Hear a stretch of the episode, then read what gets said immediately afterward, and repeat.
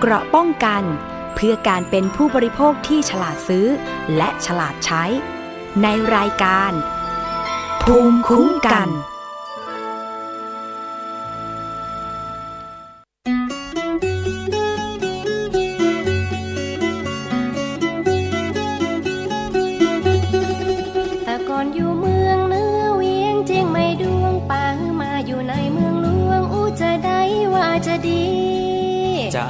บายต้องมีสตางค์เป็นกองก่อนว่าเฮาใส่เงินใส่ทองรับรองว่าเฮามีศักดิ์มีสีแบกดินแบกทรายดินไปดินมาหาตังพอได้เงินบ่มีคนจังเงินมันดังในปัตตภีเงิน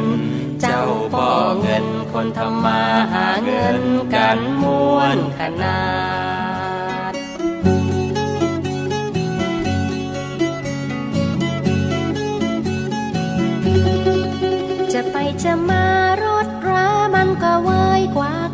บึงมาเกยรถติดเอลองกอถ้าอยากจะเฮรถเมโคจะมันคนขึ้นไปขี่ได้เป็นพันยัดกันไปมาเป็นปลากระป๋อง สะดวกสบายน้ำไฟเข้าไปถึงเฮือนใจไปจะมีใบเตือนสิ้นเดือนมีคนมาเก็บเงินทองทวง เจ้าแม่ทวงกระเป๋ากลวงไปเลยจ่ายม้วนขนาด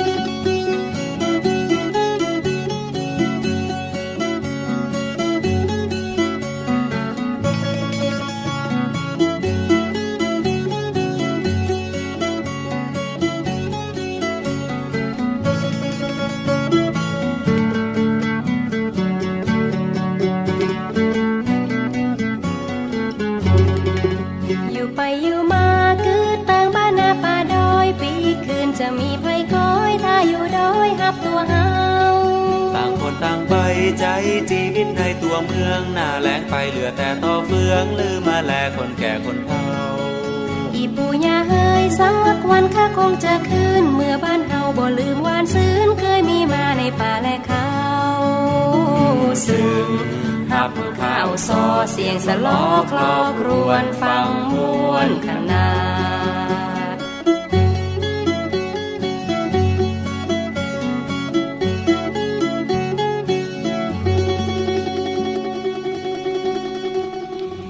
สวัสดีเจ้า คุณผู้ฟังขอต้อนรับเข้าสู่รายการภูมิคุ้มกันรายการเพื่อผู้บริโภคเนอะเจ้าอะคุณผู้ฟังวันนี้ทักทายกันด้วยเพลงภาษาเหนือนะคะ ม่วนขนาด สียงร้องของนักร้องโฟกซองคำเมืองสองท่านค่ะ ก็คือคุณจรันมโนเพชร แล้วก็คุณสุนทรีเวชานนท์นะคะ เพลงนี้เนื้อหาก็คือประมาณว่า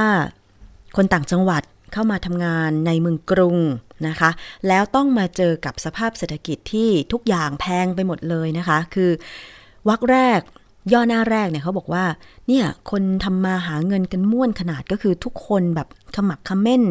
หาแต่เงินทำแต่งานอะไรอย่างเงี้ยนะคะ ต่อมาก็คือหาเงินไปทำไมล่ะ หาเงินไป เพราะว่าต้องเอาไปจ่ายค่าน้ำค่าไฟค่าโน่นค่านี่เป็นคนมีค่าว่าอย่างนั้นเถอะใช่ไหมคะ ก็เลยจ่ายม่วนขนาดกระเป๋ากลวงไปเลยนะคะสุดท้ายก็คือมานึกถึงชีวิตที่ต่างจังหวัด อืมนะคะ มีสภาพเศรษฐกิจที่แบบพออยู่พอกินนะคะ ไม่ต้องมาเครียดกับภาวะเศรษฐกิจที่เข้าของแพงแบบที่อยู่ในเมือง ก็เลยคิดที่จะกลับไปอออยู่ต่างจังหวัดเหมือนเดิมนะคะ ก็มีบรรยากาศที่ดีมีเพลงเพราะๆแล้วก็ได้อยู่กับพ่อกับแม่นะคะประมาณนี้แหละ นี่คือสิ่งที่คนไทยอาจจะเจอมาตั้งนานละ เพราะว่าเพลงม่วนขนาดคุณจรันกับคุณสุนทรีเนี่ยโอ้โห น่าจะไม่ต่ำกว่า 30 ปีนะ จริง ๆ แล้วเนี่ย คุณจรันก็เสียชีวิตไปแล้วเนาะ แล้วก็คุณสุนทรีเอง ตอนนี้เธอก็ไม่ได้ร้องเพลงแล้วนะคะ แต่ว่านำเพลงนี้มาเพราะว่ามันเข้ากับเรื่องที่ดิฉันจะนำเสนอวันนี้พอดี ก็คือเรื่องของการเงิน การเงินที่เป็นธรรมสำหรับผู้บริโภคเนี่ยควรเป็นอย่างไร คุณผู้ฟังมันมีสิ่งที่น่าสนใจก็คือว่ามีเวทีเสวนา การเปิดเผย การประเมิน สถาบันการเงินหรือธนาคาร ที่เป็นธรรม อ่า คุณผู้ฟัง โดยแนวร่วมการเงินที่เป็นธรรมประเทศไทยค่ะ ได้เปิดคะแนนการเงินที่เป็นธรรม 9 ธนาคาร เทียบกับนานาชาติ แนวร่วมการเงินที่เป็นธรรมประเทศไทย หรือชื่อว่า Fair Finance Thailand เนี่ยนะคะ เผยผลการประเมินนโยบายของสถาบันการเงินในประเทศไทย ประจำปี 2562 โดยใช้แนวปฏิบัติการเงินที่เป็นธรรมของนานาชาติ หรือ Fair Finance Guide International นะคะ ซึ่งจะเป็นดัชนีชี้วัด การเงินที่เป็นธรรม ถูกใช้เพื่อผลักดันให้เกิดการธนาคารที่ยั่งยืนนะคะ ใช้มาแล้ว 9 ประเทศค่ะ ก็ได้แก่เบลเยียม บราซิล ฝรั่งเศส เยอรมัน อินโดนีเซีย ญี่ปุ่น เนเธอร์แลนด์ นอร์เวย์ สวีเดน โดยไทยเป็นสมาชิกลำดับที่ 10 นะคะ ซึ่งเรื่องนี้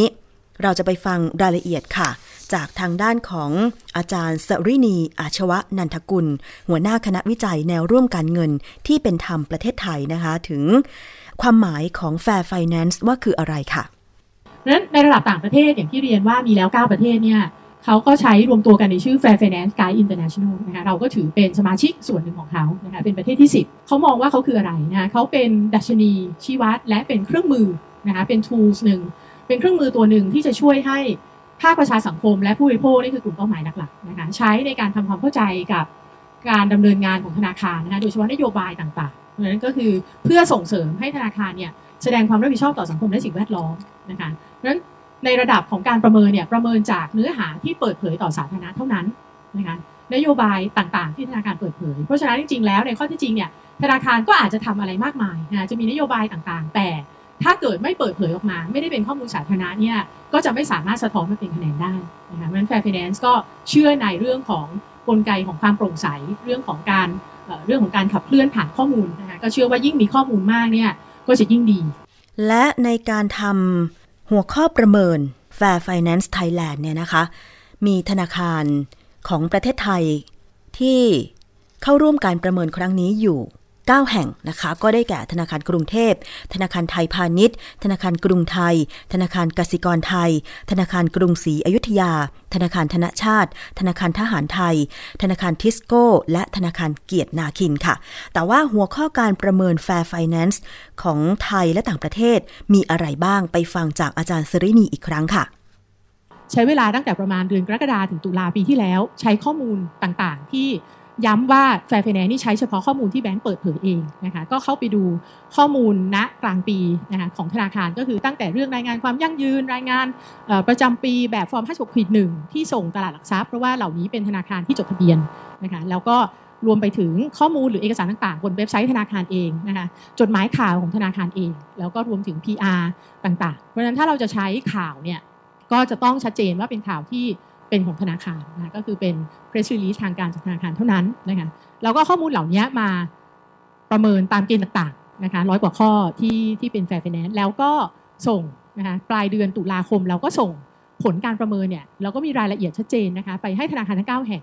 นะคะว่าเออท่านคิดเห็นยังไง แล้วก็ได้รับการตอบรับค่อนข้างดีนะคะจริงๆเราก็ใช้เวลาตั้งแต่พฤศจิกาจนถึง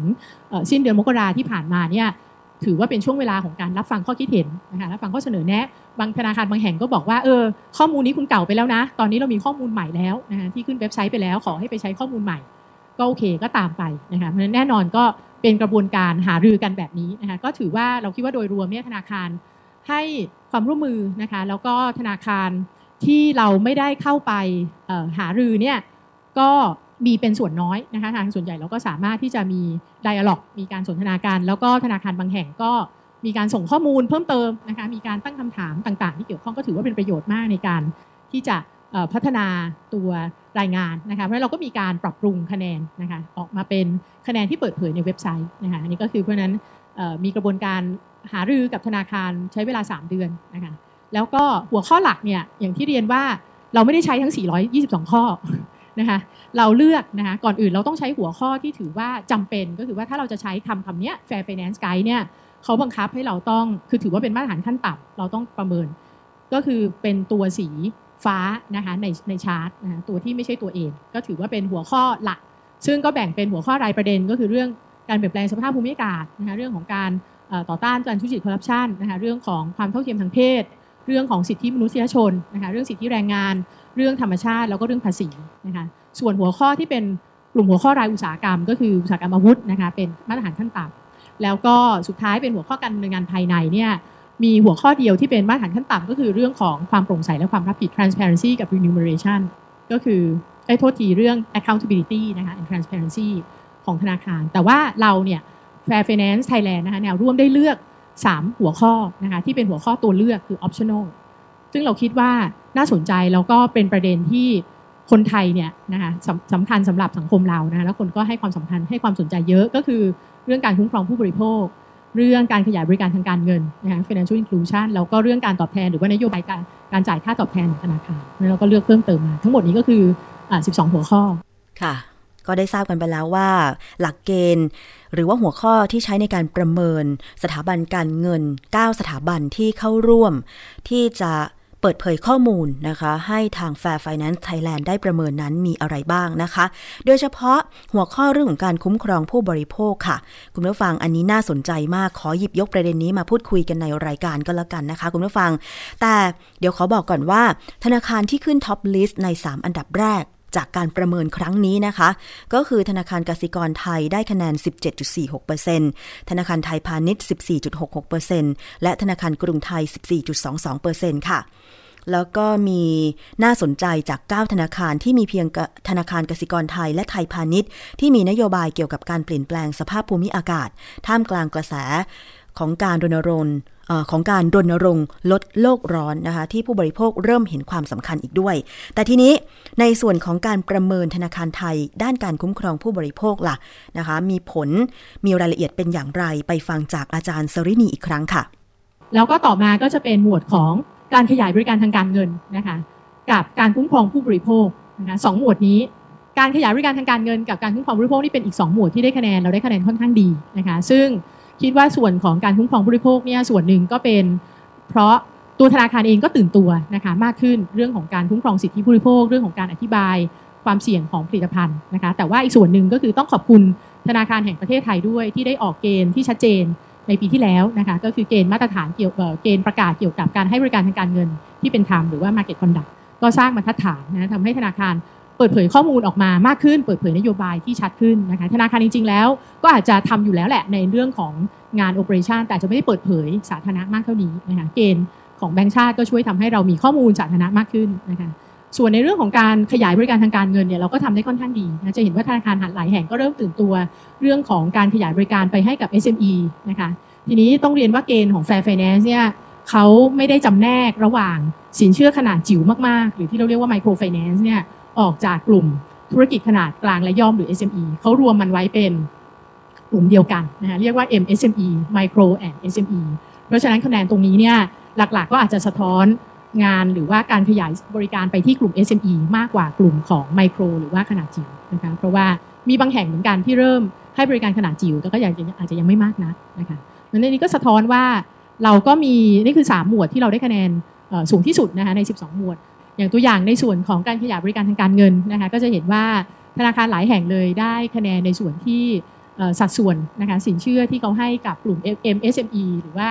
ผู้ประกอบการรายจิ๋วรวมไปจนถึงกลางและย่อมเนี่ยมีสัดส่วนเกิน 10%นะคะของพอร์ตสินเชื่อนะคะก็ถือว่าให้ความสำคัญกับเรื่องของการขยายบริการทางการเงินนะคะมีในส่วนของยกตัวอย่าง KTB นะคะกรุงไทยซึ่งได้คะแนนสูงสุดในหมวดนี้เนี่ยก็ ส่วนหนึ่งที่ได้มากกว่าคนอื่นก็คือชัดเจนว่ามี Product นะมีนโยบายมีบริการที่พุ่งเป้าโดยตรง ไปที่กลุ่มคนชายขอบที่กลุ่มผู้มีรายได้น้อยนะคะนี่ก็เป็นตัวอย่างนะก็จะถือว่าได้เครดิตในส่วนนี้ด้วยนะคะ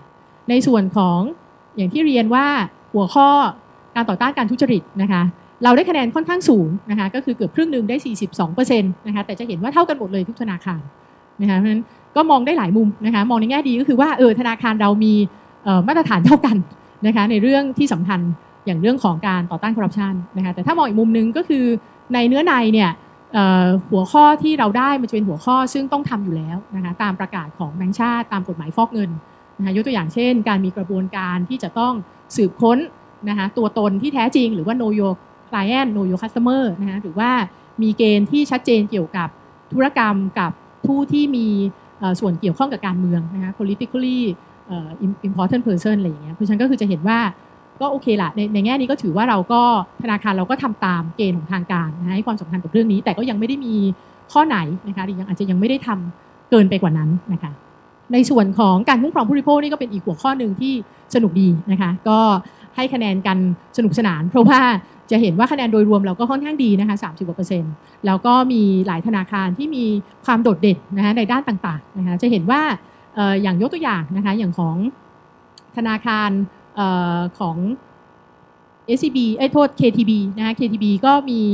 การบอกว่าเขาเปิดเผยชัดเจนนะคะว่ารายชื่อบุคคลที่เขาให้มอบหมายให้ไปทวงหนี้ของลูกค้าคือใครบ้างนะคะมีข้อมูลเรื่องของนโยบายความเป็นส่วนตัวนะคะนโยบายความเป็นส่วนตัวเนี่ยหลาย ๆ แบงก์ก็เปิดเผยค่อนข้างชัดเจนนะคะแล้วก็ชัดเจนกว่าเดิมมากๆนะคะเมื่อเทียบกับในอดีต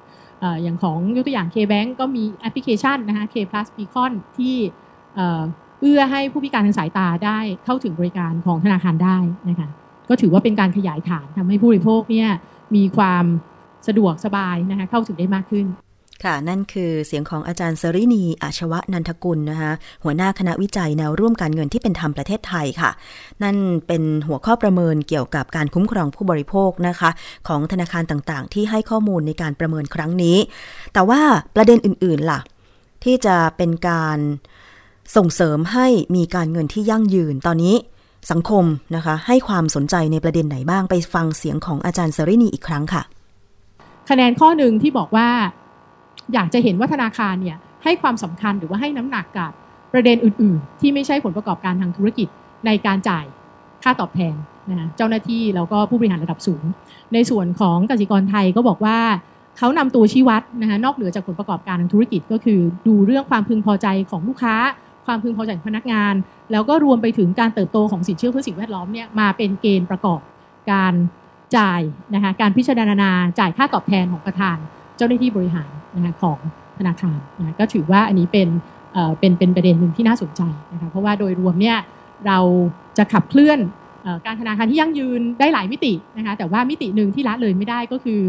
ต้องภาษาอังกฤษเขาจะใช้คำว่า alignment of interest คือจะทำยังไงให้ผลประโยชน์หรือว่ามุมมองของ พนักงานธนาคารนะกับมุมมองผู้บริหารเนี่ยตรงกันกับเป้าหมายการพัฒนาที่ยั่งยืนอืมค่ะ ก็เป็นประเด็นที่ไม่ควรมองข้ามเลยทีเดียวนะคะ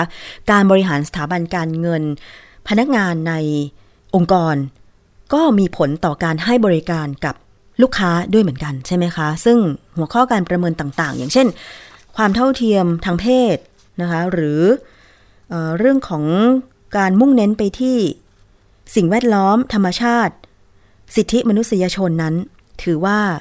ก็มีความสำคัญทั้งหมด เพราะมันจะส่งผลถึงการบริการของสถาบันการเงิน การออกผลิตภัณฑ์ การเงินต่างๆนะคะ นโยบาย เรื่องดอกเบี้ย โดยเฉพาะในเรื่องของการให้กู้ยืมนะคะอันนี้กระทบโดยตรงแน่ ๆ เพราะว่าที่ผ่านมาค่ะก็มีเรื่องร้องเรียนของผู้บริโภคเกี่ยวกับเรื่องของการกู้ยืมเงินกันมากนะคะ ในหลายๆ ปัญหาเลยทีเดียวนะคะ ซึ่งถ้าเกิดว่าท่านเคยติดตามในทั้งวงเสวนาและข่าวสารที่ผ่านมาว่าเนี่ย มันเป็นปัญหาของผู้บริโภค เช่น กู้ยืมเงินที่เป็นการกู้ยืมไปซื้อสามล้อเครื่องใช่ไหมคะในโครงการของสามล้อเครื่องเพื่อให้ผู้ที่มีไรายได้น้อยได้มีสามล้อขับนะคะแต่ปรากฏว่ามันเกิดสัญญาที่ไม่เป็นธรรมอ่าอันนี้ก็ถือว่าเป็นบริการทางการเงินที่ผู้กู้เนี่ยได้รับผลกระทบ เข้าใจว่า เซ็นสัญญาในวงเงิน 3 0 0แสนกว่าบาท แต่ทำไมเป็นหนี้ตั้ง 6 0แสนกว่าบาทนะคะเซ็นสัญญากู้เงินที่สหกรณ์รถสามล้อ แต่สัญญามันงอกมาอีกหนึ่งฉบับของสถาบันการเงิน ทั้งๆทที่ตอนเซ็นสัญญานั้นก็พนักงานไม่ได้บอกเราว่าเราต้องเป็นหนี้สองที่อะไรอย่างเงี้ย คือมันเป็นปัญหาที่ไม่จบไม่สิ้นแล้วก็ผู้บริโภค ผู้กู้นั่นแหละที่ต้องรับภาระในการชำระหนี้ เพราะฉะนั้น สิ่งหนึ่งที่ถูกสะท้อนมาก็คือปัญหาผู้บริโภคด้านการเงินนะคะ ในการเปิดเผยผลการประเมิน การเงินที่เป็นธรรม 9 ธนาคาร ก็มีการจัดเสวนาเรื่องนี้เกิดขึ้น ซึ่งก็มีผู้ที่เข้าร่วมเสวนาหลาย ๆ ท่านนะคะ ไม่ว่าจะเป็นจากทางด้านของป่าสาระนะคะ แล้วก็องค์กรแม่น้ำนานาชาติ มูลนิธิเพื่อผู้บริโภค มูลนิธิ นิติธรรมสิ่งแวดล้อม และมูลนิธิบูรณนิเวศนะคะ อันนี้เป็นเป็นผู้เข้าร่วมนะคะ แต่ว่าสิ่งหนึ่งที่สะท้อนบนเวทีก็คือปัญหาผู้บริโภคด้านการเงิน ที่คุณนรุมนเมฆบริสุทธิ์ไปสะท้อนบนเวที มีปัญหาอะไรที่ยังคงเกิดขึ้นแล้วก็สิ่งที่อยากจะเห็นในอนาคตนะคะ เราไปฟังเสียงของคุณนรุมนค่ะ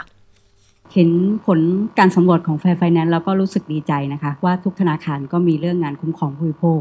แต่สิ่งที่มันสะท้อนปัญหาก็คือเรื่องของการร้องเรียนของผู้บริโภคที่เข้ามาที่มูลนิธิเพื่อผู้บริโภค เนื่องจากว่าหลักเกณฑ์ของธนาคารประเทศไทยเนี่ยก็มีการดูแลทั้งภาคธุรกิจ การปล่อยกู้รายย่อยนะคะหรือการให้บริการต่างๆของธนาคาร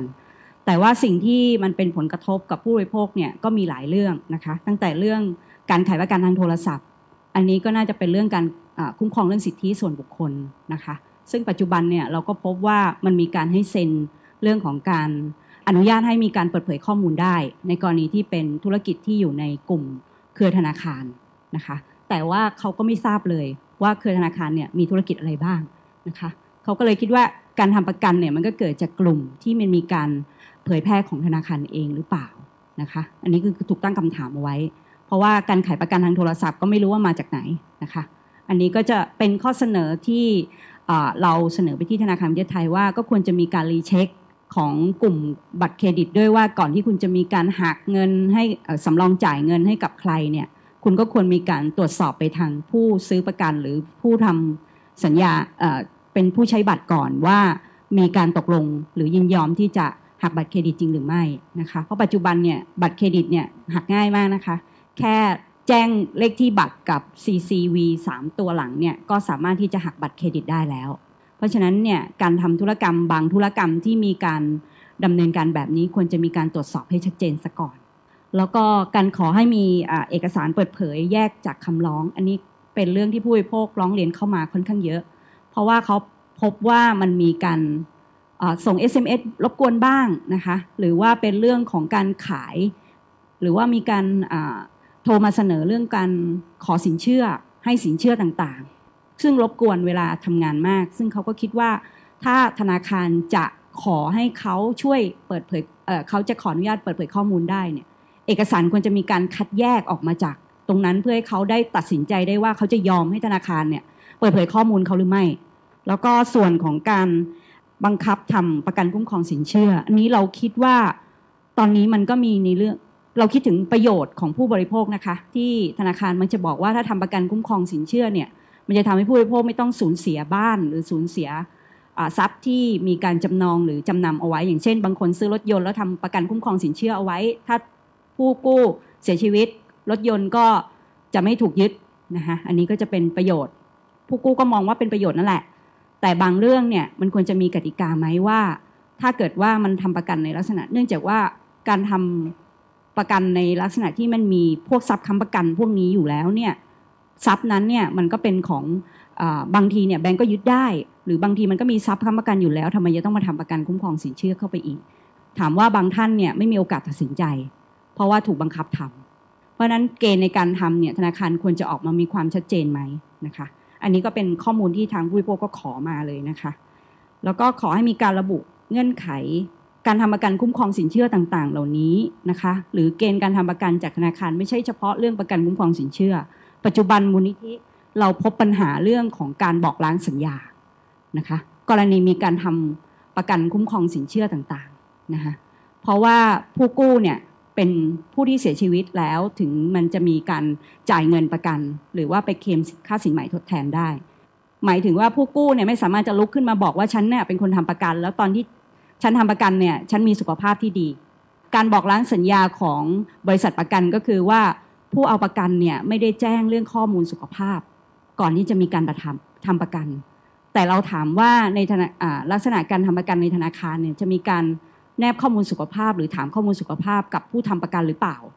ในขณะที่คุณเนี่ยจะต้องการเรื่องวงเงินการขอสินเชื่อนะคะเพราะนั้นมันมันมีกติกาของตัวธนาคารที่ว่า การทำประกันคุ้มครองสินเชื่อเนี่ยมันจะต้องทำในเกณฑ์ว่าเอาเป็นเงื่อนไขในการอนุญาตให้มีการ หมายถึงว่าเป็นเงื่อนไขที่จะอนุมัติสินเชื่อนั้นหรือเปล่านะคะ เพราะว่าถ้าคนทำประกันเนี่ยก็มีความเสี่ยงน้อยลง คนที่จะกู้ก็มีความเสี่ยงน้อยลงนะคะ ก็เลยคิดว่าการอนุญาตให้ทำประกันตรงเนี้ยเอ่อการทำประกันตรงเนี้ยมันจะทำให้เงินที่เขาปล่อยกู้ไปเนี่ยไม่เสียไม่เสียไม่เสียไปด้วย แต่ เวลาที่มันแนบข้อมูลสุขภาพเนี่ยก็ไม่ได้แนบอะไร ถึงแม้ว่าผู้บริโภคเนี่ยแถลง แต่เวลาที่มันติ๊กเนี่ยถามว่ามีใครเซ็นสัญญาในธนาคารแล้วเคยอ่านบ้าง ก็จะไม่มีคนอ่านนะคะแล้วผู้กู้เนี่ยบางท่านเนี่ยก็แถลงเอาไว้ แต่ว่าพอถึงเวลาที่ผู้ให้สินเชื่อเนี่ยติ๊กข้อมูลหรือลงลงรายละเอียดในเอกสารเนี่ยก็ไม่ได้ลงรายละเอียดตรงนั้นลงไปนะคะ สุดท้ายเนี่ยบริษัทประกันก็บอกล้างสัญญา ซึ่งก็ไม่ได้รับเงินประกันตามที่มีการทำประกันเอาไว้จริงนะคะอันนี้เราก็เลยคิดว่าหลักเกณฑ์ของธนาคารเนี่ยควรจะมีการออกกำหนดไปเลยว่า ควรจะมีข้อมูลสุขภาพแนบไป ถ้ามีการทำประกันคุ้มครองสินเชื่อนะคะเพื่อมีความตรงไปตรงมา แล้วก็อีกเรื่องหนึ่งนะคะที่มันมีการพูดถึงมากที่สุดก็คือสัญญาการกู้เงินต่างๆ สัญญาโดยเฉพาะการกู้เงินเรื่องการซื้อบซื้ออสังหาริมทรัพย์บ้านนะคะ ก็คือว่าเวลากู้เงินเนี่ยเรามีทำวงเงินกู้ไว้ประมาณ 30 ปี แต่จริง ๆ แล้วบางทีผู้กู้เนี่ยเขาทำธุรกิจเขาอาจจะมีเงินมากพอที่จะไปปิดบัญชีสักผ่อนไปสักสามปีก็ปิดบัญชีได้แล้ว ก็ปรากฏว่ามันจะมีการคิดค่าธรรมเนียม ปิดบัญชีก่อนครบกำหนดสัญญาเนี่ยถูกคิดดอกเบี้ยประมาณ2% 3%ก็แล้วแต่ว่า ธนาคารจะมีระบุไว้ในสัญญาหรืออย่างไร สิ่งต่างๆ เหล่านี้ผู้บริโภคมักจะบอกเราว่า เขาจะรู้เมื่อเขาเซ็นสัญญากู้เงินไปแล้วนะคะ แล้วก็ไม่มีโอกาสที่จะตัดสินใจได้นะคะ เพราะนั้นการที่ธนาคารจะคิดอัตราดอกเบี้ยแบบนี้เนี่ยมันควรจะมีให้ระบุให้ผู้กู้ทราบตั้งแต่ต้นก่อนว่า ถ้าสมมุติว่าคุณคิดดอกเบี้ยในอัตราที่สมมติเป็นดอกเบี้ยที่ถูกมากๆ 2 บาท แต่ถ้าคุณธนาคารเนี่ยขอคิดดอกเบี้ยไว้สัก 5 ปี ถ้าคุณปิดบัญชีก่อน 5 ปีเนี่ยคุณจะถูกคิดดอกเบี้ยอยู่ที่ประมาณ 3% 2%คือ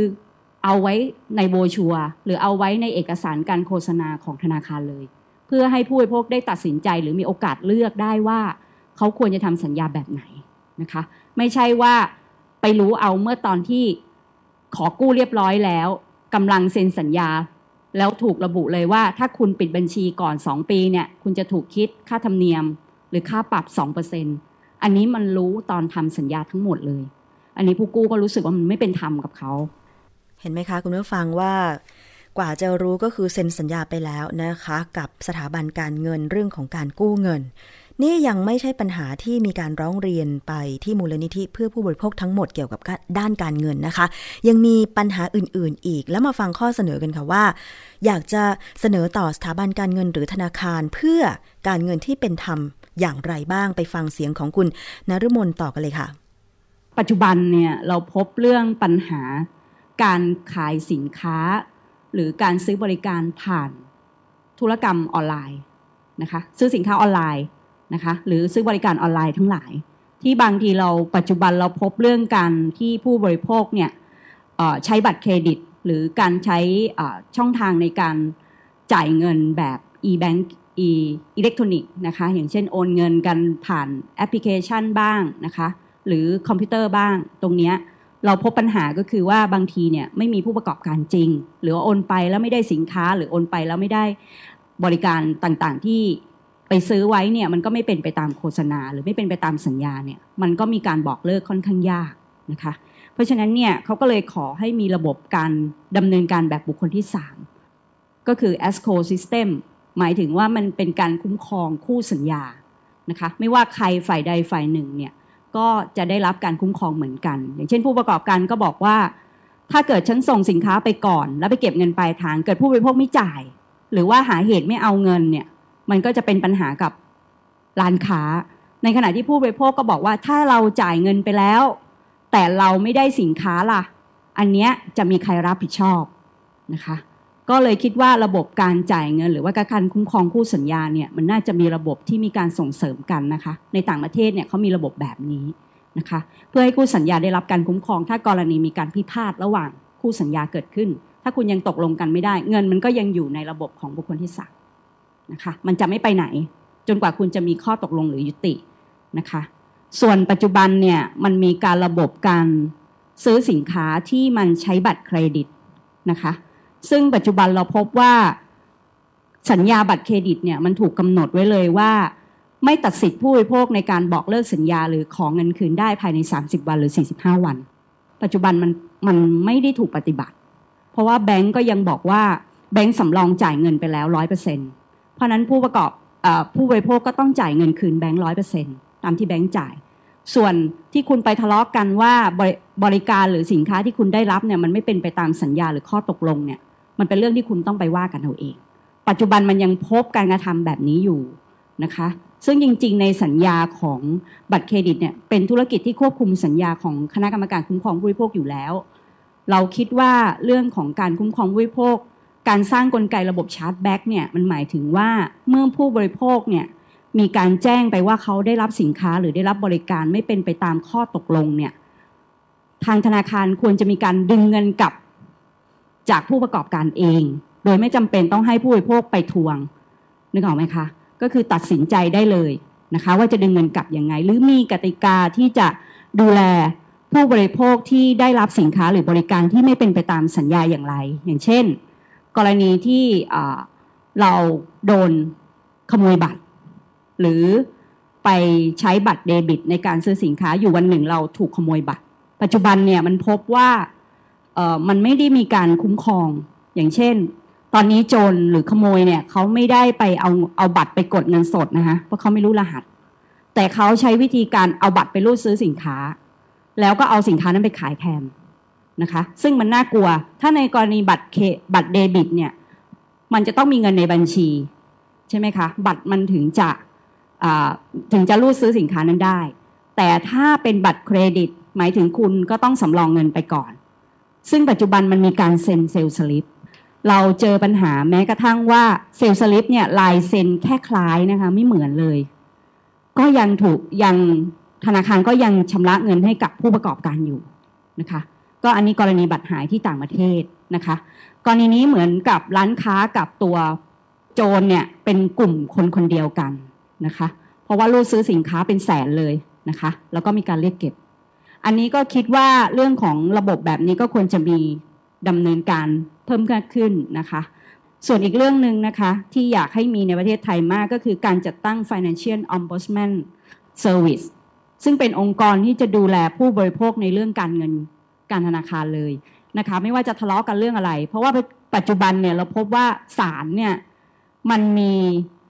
คดีเรื่องบัตรเครดิต มันมีคดีทางการเงินเนี่ยค่อนข้างเยอะแล้วมันเป็นมูลค่าทางการเงินที่ไม่สูงมากนัก อย่างเช่นบัตรเครดิตมีหนี้แค่สามหมื่นบาท หรือสี่หมื่นบาทเท่านั้นเองนะคะ อันนี้เราคิดว่าอันนี้เป็นข้อเสนอนะคะ ที่ทางภาคประชาชน หรือองค์กรผู้บริโภคอย่างเราเจอปัญหา แล้วก็อยากให้ธนาคารไปลองปรับปรุงค่ะ ค่ะ เป็นการสะท้อนปัญหานะคะ จากการรับเรื่องร้องเรียนของผู้บริโภคนะคะ โดยคุณนฤมลเมฆบริสุทธิ์หัวหน้าศูนย์พิทักษ์สิทธิผู้บริโภค มูลนิธิเพื่อผู้บริโภคบนเวทีเสวนานะคะ การเงินที่เป็นธรรม ธนาคารไทยจริงใจกี่คะแนนที่มีการเปิดเผย ผลการให้คะแนนของสถาบันการเงิน 9 แห่งในประเทศไทยที่เปิดเผยข้อมูลแล้วก็เป็น การประเมินโดยแนวร่วมการเงินที่เป็นธรรมของประเทศไทย Fair Finance Thailand นะคะ บางส่วนนะคะที่เปิดเผยออกมาเนี่ยก็น่าดีใจเนาะว่าธนาคารเองก็มีการปรับปรุงโดยเฉพาะเรื่องของการคุ้มครองผู้บริโภค การให้ทั้งผู้พิการนะคะหรือว่าการขยายบริการ ผลิตภัณฑ์สินเชื่ออะไรต่างๆ เพิ่มมากขึ้นรายเล็กรายน้อยรายใหญ่ใช่ไหมคะ แต่ว่าในส่วนของผู้บริโภคที่จะต้องเกี่ยวข้องกับสัญญาของธนาคาร การประกันคุ้มครองสินเชื่อ สัญญาเงินกู้ หรือการใช้บัตรเครดิตเนี่ยมันยังมีปัญหากันมาแล้วก็บางทีนะ เหมือนที่คุณนฤมลบอกเลยว่า มันไม่สามารถที่จะติดตามทวงเงินคืนได้อย่างรวดเร็ว โดยเฉพาะเรื่องของการรูดบัตรเครดิตแล้วรูดกับผู้ประกอบการก็จริงแต่ธนาคารเป็นตัวกลางใช่ไหมคะ ในการที่จะจ่ายเงินให้กับผู้ประกอบการ ทีนี้ธุรกิจบัตรเครดิตมันก็มีการคุ้มครอง โดยสคบใช่ไหมคะ เป็นสัญญาที่ถูกคุ้มครอง ว่าถ้าเกิดผู้รูดบัตรเครดิต รูดไปแล้วไม่ได้รับบริการที่พึงพอใจ ไม่ได้รับสินค้าที่สั่งซื้อไป สามารถที่จะระงับการจ่ายเงิน ตามบัตรเครดิตตามวงเงินที่รูดไป โดยธนาคารต้องปฏิบัติตามคำร้องขอของผู้บริโภคหรือเจ้าของบัตรเครดิต แต่ทีนี้หลาย ๆ กรณีก็คือว่า ธนาคารบอกว่าจ่ายผู้ประกอบการไปแล้วนะคะ ยังไงผู้บริโภคเจ้าของบัตรเครดิตก็ต้อง ชำระหนี้ให้กับธนาคาร ซึ่งจริงแล้วมันมีระยะเวลาในการคุ้มครองก็คือ 1 เดือน ใช่ไหมคะ หลังรูดไปแล้วว่า โอเค ไม่ได้ของรับบริการไม่พึงพอใจขอระงับการรูดบัตรรายการนี้ แล้วก็ไม่ต้องจ่าย โดยที่ผู้บริโภคก็ไม่ต้องเอาเงินไปชำระในรายการนั้นๆ เออ อันเนี้ยมันยังคงเป็นปัญหาว่า มันไม่สามารถที่จะระงับการจ่ายได้ สุดท้ายคือกว่าที่จะทำเรื่องระงับการจ่ายโอ้โห ใช้เวลาหลายเดือนมากเลยทีเดียวนะคะ อันนี้ก็เป็นการสะท้อนเรื่องของการเงินที่เป็นธรรมของประเทศไทยในปัจจุบันนี้ค่ะ เอาเป็นว่าถ้ามีการเปิดเผย ผลของการประเมินธนาคาร สถาบันการเงินในปีต่อ ๆ ไป ก็จะนำมาเสนอกันอีกนะคะ คุณผู้ฟัง เอาละค่ะ ช่วงนี้เราไปติดตามช่วงคิดก่อนเชื่อ กับดรแก้วกังสดานอัมภัย นักพิษวิทยากันต่อเลยดีกว่าค่ะ วันนี้นะคะ มีเรื่องของขนมเยลลี่มาฝากกัน อะทำไมจะต้องเป็นประเด็นด้วยล่ะ เพราะว่าตอนนี้เนี่ยมันไม่ใช่แค่ขนมเยลลี่ธรรมดา นะคะก็คือขนมเป็นก้อนเหนียวเหนียวหนึบหนึบเคลือบน้ำตาล สีสันสดใสนั่นแหละที่เด็กๆ ชอบกิน มีขายตามร้านสะดวกซื้อเยอะแยะเลย แต่มันมักจะมีผลิตภัณฑ์ใหม่ๆออกมา เช่น ขนมเยลลี่ ผสมวิตามินอ่ามันผสมจริงไหม แล้วมันจะได้รับวิตามินจริงหรือเปล่ามีประโยชน์ต่อสุขภาพร่างกายไหมนะคะ ไปฟังช่วงคิดก่อนเชื่อกันเลยค่ะ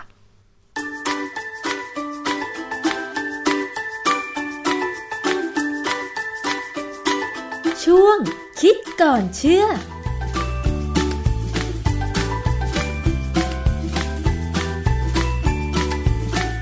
พูดถึงขนมเยลลี่นะคะ เด็กๆก็จะชอบกัน แม้แต่ผู้ใหญ่บางคนก็ชอบ เพราะว่ามันจะเคี้ยวหนึบหนึบหวานหวานๆอะไรอย่างนี้ใช่ไหมคะ ทีนี้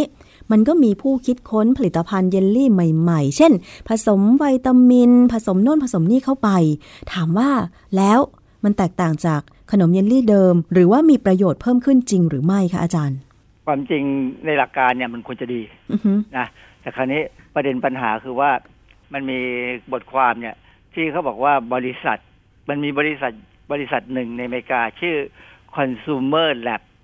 บริษัทเนี่ยเขาทำหน้าที่วิเคราะห์ทุกสิ่งทุกอย่างที่ที่เราต้องการจะให้วิเคราะห์เนี่ย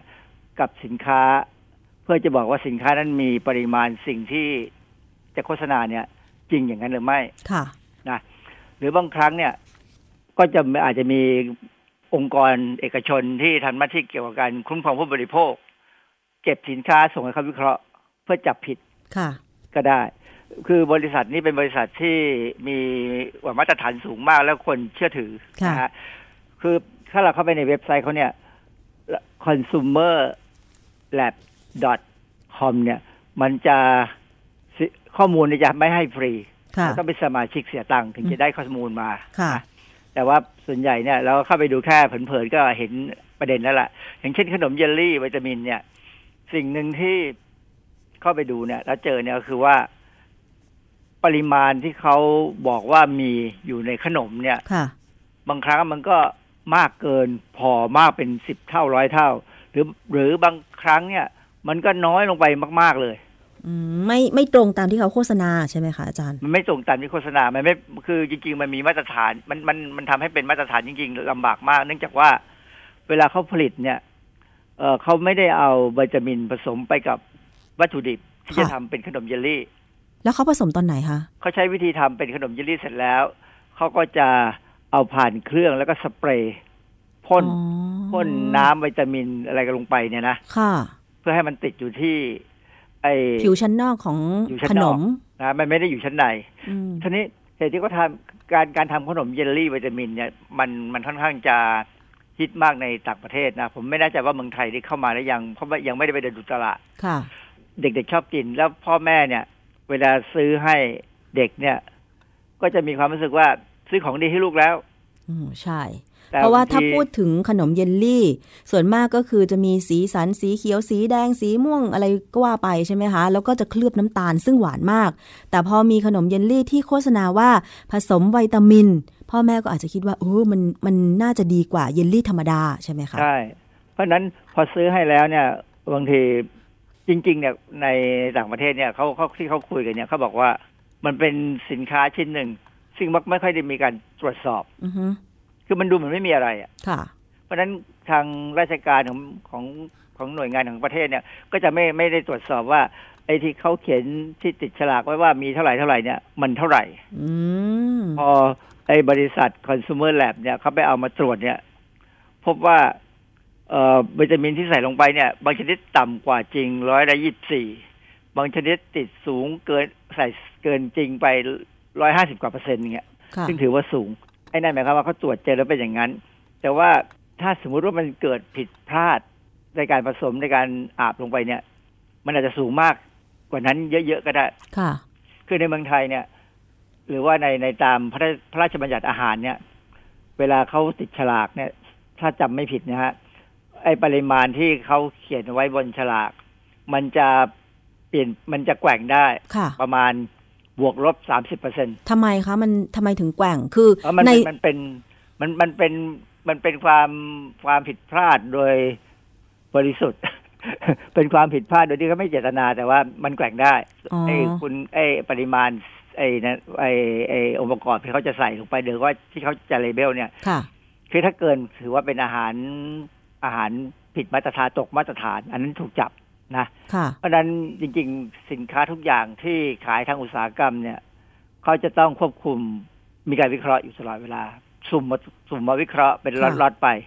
อาจารย์แล้วความผิดพลาดโดยบริสุทธิ์ในตอนที่ใส่สารเสริมอะไรเข้าไปในบรรจุภัณฑ์หรือตัวอาหารเนี่ยมันเกิดขึ้นได้ยังไง เช่น สมมุติว่าเขาบอกในฉลากว่าใส่ไป 50 แต่ถ้าเกิดว่ามันมากเกินไปเป็น 75 อย่างเงี้ยมันผิดพลาดตรงไหนเออ มันผิดพลาดคือคืออย่างนี้วิตามินเอาเอาเราพูดถึงเอาวิตามินก่อนนะค่ะวิตามินเนี่ย มันมีทั้งละลายน้ำกับละลายในไขมันค่ะ เพราะฉะนั้นไอ้วิตามินถึงจะละลายน้ำอย่างหรือถึงในกลุ่มที่ละลายน้ำเนี่ย มันก็มีความคงตัวไม่เท่ากันอืมพวกละลายในไขมันก็มีความคงตัวไม่เท่ากันเหมือนกันค่ะขึ้นอยู่กับสภาพของสินค้าซึ่งซึ่งอยู่กับสภาพของอะไรต่างหลายอย่าง ค่ะ เพราะฉะนั้น วิธีการที่ไอ้ผู้ผลิตเนี่ยที่เขาจะป้องกันไม่ให้มีปัญหาว่ามันมันต่ำกว่ามาตรต่ำกว่าที่เขาเขาเขาระบุไว้บนฉลากเขาก็ใส่ให้เกินไว้หน่อย ค่ะ เกินหน่อย หน่อยแค่ไหนก็ไม่รู้ อาจจะหน่อยมากหรือหน่อยน้อยค่ะนะเพราะฉะนั้นโอกาสที่มันจะเจ็กมากคือความจริงมากเนี่ยมันดูเหมือนจะดีนะค่ะ ผู้บริโภคกำไรใช่ไหมใช่ แต่ไม่ใช่ เพราะว่าจริง ๆ แล้วเนี่ย เรื่องของวิตามินเรื่องของสารอาหารเนี่ย ความจริงมันมีสมัยผมสอนหนังสือเนี่ยมันมีวิชาหนึ่งที่ผมเขียนคอร์สให้มีอาจารย์คนอื่นเขาสอนแต่ผมเป็นคนริเริ่มจะให้ให้ให้เขียนให้สอนเนี่ย คือเรื่องของการได้รับสารอาหารมากเกินเกินความจำเป็นค่ะ เกินมากๆไปมีปัญหา ผมผมถึงพยายามให้ความรู้ผู้บริโภคเลยว่า การกินผลิตภัณฑ์เสริมอาหารเนี่ย หลาย ๆ ครั้งเนี่ย เราได้สารอาหารในปริมาณที่เราเรียกว่าเมกะโดส ค่ะเมกะโดสคือได้เกือบเป็นล้านเท่ายังมีเลยบางทีค่ะนะซึ่งมันอันตราย เพราะเนื่องจากว่าในหลักการทางพิษวิทยาแล้วเนี่ย อะไรก็ตามที่มีประโยชน์ มันจะมีประโยชน์ในระดับหนึ่งที่มีประโยชน์ ถ้าต่ำไปกว่านั้น เช่นพวกสารอาหารถ้าต่ำไปก็มีโทษคือเราจะขาดสารอาหารค่ะแต่ถ้ามากเกินไปมันก็จะมีโทษในบางเรื่องเหมือนกัน เอาไงอย่างง่าย ๆ เลย อย่างเบต้าแคโรทีนค่ะที่ใครก็บอกว่าป้องกันมะเร็งได้เนี่ยนะ ถ้าเราได้มากเกินไปสักสิบเท่าหรือร้อยเท่าหรือพันเท่าเนี่ย โอกาสที่จะเป็นมะเร็งปอดจะสูงขึ้น เพราะอะไรคะ ถ้าสูบบุหรี่ด้วย ยิ่งถ้าสูบบุหรี่ด้วยยิ่งขึ้นง่ายเลย เพราะว่ามันแทนที่มันจะเป็น antioxidant antioxidant แปลว่า anti แปลว่าต่อต้านเนี่ย พอปริมาณมันสูงเกินมาตรเกินที่เราต้องการไปเยอะๆเนี่ย มันจะกลายเป็น pro-oxidantคือมันไปช่วยทำให้เกิดสารอนุมูลอิสระแทนที่จะป้องกันใร่างายเรามากขึ้นกว่าเดิม แทนที่จะป้องกัน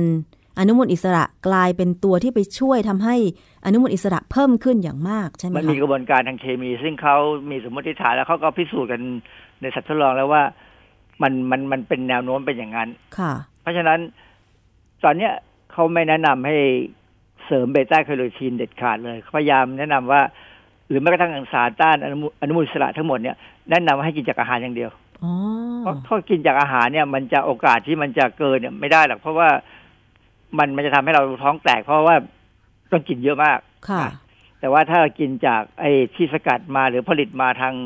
อุตสาหกรรมเนี่ยเป็นเม็ดเล็ก ๆ เนี่ย มันกินได้เยอะอ๋อค่ะ สารอาหารที่มีประโยชน์ทุกชนิด ถ้ากินเป็นผลิตภัณฑ์เสริมอาหารเมื่อไหร่เนี่ย ปริมาณจะสูงเป็นร้อยเท่าพันเท่า ซึ่งพวกเนี้ยน่ากลัวค่ะนะเราเคยพูดเรื่องไอ้เจนิสตีน ค่ะซึ่งเจนิสตีนอยู่ในถั่วเหลือง ซึ่งมีประโยชน์เป็นสารต้านมะเร็งช่วยลดการเป็นมะเร็ง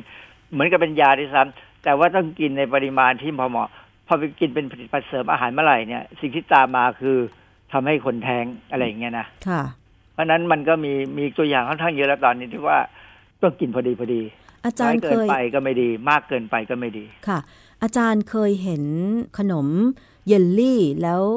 เสริมวิตามินในท้องตลาดในเมืองไทยไหมคะผมผมว่าจะเดินไปเดินดูตามห้างสรรพสินค้าแพงๆหน่อยนะมันค่ะต้องสูงหน่อยเพราะว่าเขาคงไม่มาขายในราคาถูกหรอกค่ะของพวกนี้ที่เขาการที่เขาเสริมเนี่ย ถ้าโฆษณาเนี่ย มันต้องอัพราคาขึ้นไปเป็นสิบเท่าร้อยเท่าแน่ค่ะ อยากจะทราบอะค่ะว่าที่เขาเสริมวิตามินเนี่ยเขาเสริมวิตามินอะไรบ้างๆเพราะมันเสริมได้หมดแหละเหรอคะเสริมได้หมดเลย ทุกอย่างคือ เวลาเสริมเนี่ยเขาก็ โฆษณาได้ว่าส่วนใหญ่ก็คงจะต้องเสริมอย่างบีบีรวมอย่างเงี้ยค่ะ ต้องเสริมอือฮึแล้วก็จะต้องไปเสริมพวก เอ่อพวกวิตามิน A E D K ก็สี่ตัวนี่คือเห็นไหมว่าสินมันมีสินค้าบางอย่าง โฆษณามีไขมันสปริงโกไมอิลีนมีอะไรพวกนั้นอะอ๋ออันนั้นขนาดนั้นเป็นแค่ไขมันนะค่ะเพราะฉะนั้นขนาดไขมันเขายังเสริมมีเหลือที่วิตามินจะไม่เสริม อืมอาจารย์ก็อยากจะทราบว่าการพ่นวิตามินในขนมเยลลี่เนี่ย โอกาสที่วิตามินที่อยู่ชั้นเปลือกนอกของอาหารเนี่ยมันจะหลุดออกไป แล้วก็ทำให้เยลลี่นั้นเนี่ยไม่มีวิตามินติดอยู่ แล้วพอเด็กๆ รับประทานเข้าไปเคี้ยวไปอะไรเงี้ยมันก็ไม่ได้วิตามินอยู่ดีอาจารย์ มันมันก็ไม่ได้แต่ความจริงคือ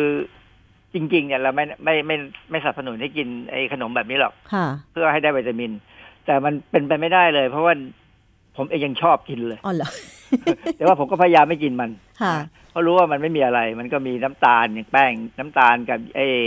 พวกไอ้สารที่ทำเป็นเยลลี่เท่านั้นเองซึ่งไอ้ตัวนี้มันก็เป็นคาร์โบไฮเดรตที่ย่อยไม่ได้ใช่ไหมอ๋อแป้งที่ทำเยลลี่เนี่ยเหรอคะเป็นคาร์โบไฮเดรตย่อยไม่ได้ พวกไอ้ย่อยไม่ได้เป็นพวกใยใยคล้ายๆเป็นใยอาหารกลุ่มหนึ่งกลุ่มหนึ่งแหละนะ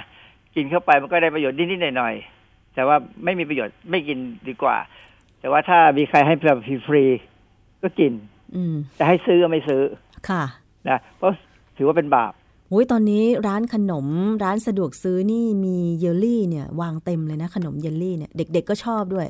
ใช่แล้วมันแต่มันสีนั้นเป็นสีสีสังเคราะห์หมดเลยนะค่ะ ซึ่งผมผมไม่ค่อยสบายใจกับสีสังเคราะห์พวกนี้เท่าไหร่หรอกถ้าไปดูศึกษาข้อมูลมันเนี่ย ไม่สบายใจมากๆเลย ยังไงคะอาจารย์สีสังเคราะห์มันที่เป็นเราใช้สีสัผงสมเคราะห์อาหารเนี่ยเหรอคะอืมมันเป็นสีสังเคราะห์เนี่ยเพราะฉะนั้นเวลาก็สังเคราะห์ขึ้นมาเนี่ยมันมันเป็นกระบวนการทางเคมีหมดเลย มันมันจะไม่เหมือนกับเอ่อสีสังเคราะห์แล้วทำให้เหมือนธรรมชาติ คือคือสีสังเคราะห์เนี่ยมันจะมีสีสังเคราะห์เฉยๆเลย เป็นเป็นอย่างมดสีเขียวเนี่ยเขาเรียก fast green หรือว่าถ้าเป็น yellow เนี่ยสีสีเหลืองเนี่ยเขาเรียก sunset yellow อันนี้เป็นสารเคมีแท้ๆแต่ว่าถ้าเป็นเหลืองแบบเบต้าแคโรทีนเนี่ย เขาอาจจะสังเคราะห์เบต้าแคโรทีนขึ้นมาได้นะอันนี้เขาบอกว่าสังเคราะห์เลียนแบบธรรมชาติค่ะ มันก็เหมือนธรรมชาติ อันอันนี้แต่ปัญหาคือราคาของไอ้สังเคราะห์เลียนแบบธรรมชาติเนี่ยมันแพงกว่า อืมคือคือผมยกตัวอย่างให้ง่ายๆน้ำอัดลมยี่ห้อหนึ่งที่ขายบ้านเราเนี่ยมีสายหลายสีเนี่ยเขาใช้สีสังเคราะห์หมดเลย แต่ถ้าเป็นที่เยอรมันเนี่ยเขาจะใช้สีสังเคราะห์ที่เป็นคาร์โรตินอยด์ค่ะคือสังเคราะห์เรียนแบบธรรมชาติอ๋อ ผมมาพยายามผมเคยคุยกับผู้จัดการบริษัทที่ทำน้ำอัดลมเขาถามว่าทำไมความจริงเขาก็รู้อะว่าสินค้าที่ขายในเยอรมันเนี่ยยี่ห้อเดียวกับที่เขาทำในเมืองไทยเนี่ยก็ใช้คาร์โรตินอยด์ค่ะทำไมเขาไม่เปลี่ยนนะนั่นน่ะสิ ต้นทุนมันไม่เท่าไหร่หรอกทำไมคะถึงจะขึ้นราคาไปนิดนึงผู้บริโภคก็รู้ก็คงไม่มีปัญหา ค่ะเขาบอกขึ้นทะเบียนหากับสูตรพวกนี้ยากอ๋อเหรอคือผมก็ไม่รู้มันยากตรงไหน ผมว่าไม่น่าจะยากนะค่ะ แต่เขาบอก คือมันมันมันติดตลาดอยู่แล้วเขาเขาไม่อยากไปปรับปรุงปรับเปลี่ยนอะไรมันมาก คือมันขายได้อยู่เขาก็เลยไม่เปลี่ยนอ๋อทั้งแล้วทั้งเราก็ไม่ที่กล้าที่จะไปรณรงค์ว่ามันมีอันตรายไงทั้งทั้งที่ถ้าเป็นสีสังเคราะห์เรียนแบบธรรมชาติมันจะปลอดภัยกว่า ใช่ไหมคะ ระดับความปลอดภัยมันดีกว่าอ๋อแต่ถ้าเป็นสีจากธรรมชาติ จะดีที่สุด ถ้าธรรมชาติแท้ๆเลยเนี่ย มันมันไม่ค่อยอยู่ตัว ไม่อยู่ตัวก็เลยมันทำมันต้องให้มีการคือถึงสังเคราะห์เลนแบบธรรมชาติเนี่ยมันก็ต้องมีการปรับปรุงสูตรให้มันอยู่ตัวให้ได้ค่ะนะแต่ว่าถ้าถ้าธรรมชาติแท้ๆเลยเนี่ยเราจะสังเกตไหมว่าอย่างอย่างขนมดอกอัญชันเนี่ยค่ะ สีดอกอัญชันเนี่ยมันก็เปลี่ยนไปเรื่อยๆแล้วมันก็เสียสภาพไปได้วันเว้นวันต่อวันเนี่ยมันก็ต้องต้องขายให้หมด อืมใช่ แต่ถ้าเป็นอย่างขมิ้นผงสีเหลืองอะไรอย่างเงี้ยอาจารย์ มันก็เป็นสีธรรมชาติเนี่ยค่ะเอ่อขมิ้นผงนี่เป็นตัวหนึ่งที่อยู่ได้นาน ผมเคยสกัดมันด้วยแอลกอฮอล์ธรรมดาเนี่ยนะด้วยเหล้าโรงอะไรพวกเนี้ยนะค่ะ อยู่เป็นปีเลย แล้วก็เหลืองๆอย่างนั้นน่ะแล้วก็เอากลิ่นของขมิ้นออกไปก็จะได้สีเหลืองของขไอ้มิ้นที่คือปัญหาคือมันเอาออกยากอ๋อเหรอมันไม่ได้ออกง่ายค่ะๆนะอ๋อเพราะฉะนั้นเนี่ยเขาก็เลยเอาสังเคราะห์เอาง่าย ๆ ดีกว่า ค่ะ กลายเป็นว่าตอนนี้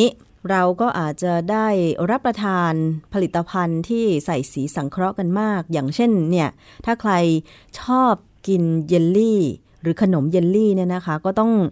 ก็ต้องดูให้ดีด้วยเนาะไม่ควรจะทานไม่ควรจะรับประทานบ่อยเกินไปเอ่มกินบ้างได้คือความสุขของชีวิตนะนะแต่ว่าอย่าประจำค่ะ เด็กๆเนี่ยให้กินบ้างเป็นรางวัล เป็นค่ะรางวัลที่เขาทำอะไรดี แล้วให้รางวัลก็บ้าง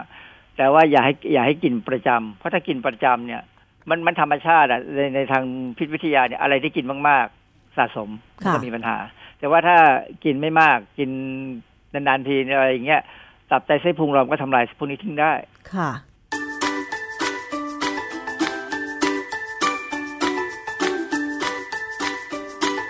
ช่วงคิดก่อนเชื่อ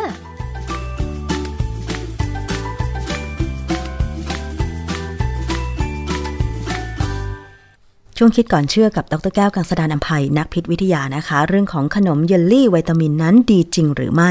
ได้รายละเอียดกันไปแล้วนะคะ คือบางทีทานได้แต่ค่ะ แต่ว่าก็ขอให้กินเนี่ยนะคะให้มันอย่ามากเกินไปเท่านั้นเองนะคะ มาถึงช่วงท้ายวันนี้ค่ะ มีเรื่องของการปรับขึ้นราคารถเมย์มาฝากกันนิดนึงนะคะ หลังจากที่มีการปรับขึ้นราคารถเมย์ไม่ว่าจะเป็นรถขอสมกหรือรถร่วม ไปแล้วนะคะ แล้วก็รวมไปถึงรถบขสต่างๆ ด้วย ซึ่งเรื่องนี้คุณอาคมเติมพิทยาภัยศิษย์รัฐมนตรีว่าการกระทรวงคมนาคม ก็ออกมาชี้แจงบอกว่า ภายหลังจากการประชุมคอรมอนะคะ ก็ได้ชี้แจงว่าขณะนี้กรมการขนส่งทางบกและขอสอมก ได้ให้ข้อมูลกับศาลปกครองแล้ว หลังจากมีผู้ร้องให้ศาลปกครองคุ้มครองการขึ้นค่าโดยสาร ซึ่งศาลเนี่ยนัดฟังคำสั่งในวันที่ 26 เมษายน 2562 ค่ะ พร้อมกับชี้แจงว่าค่าโดยสารที่มีการปรับขึ้นเนี่ยนะคะปรับไปครั้งล่าสุดเมื่อปี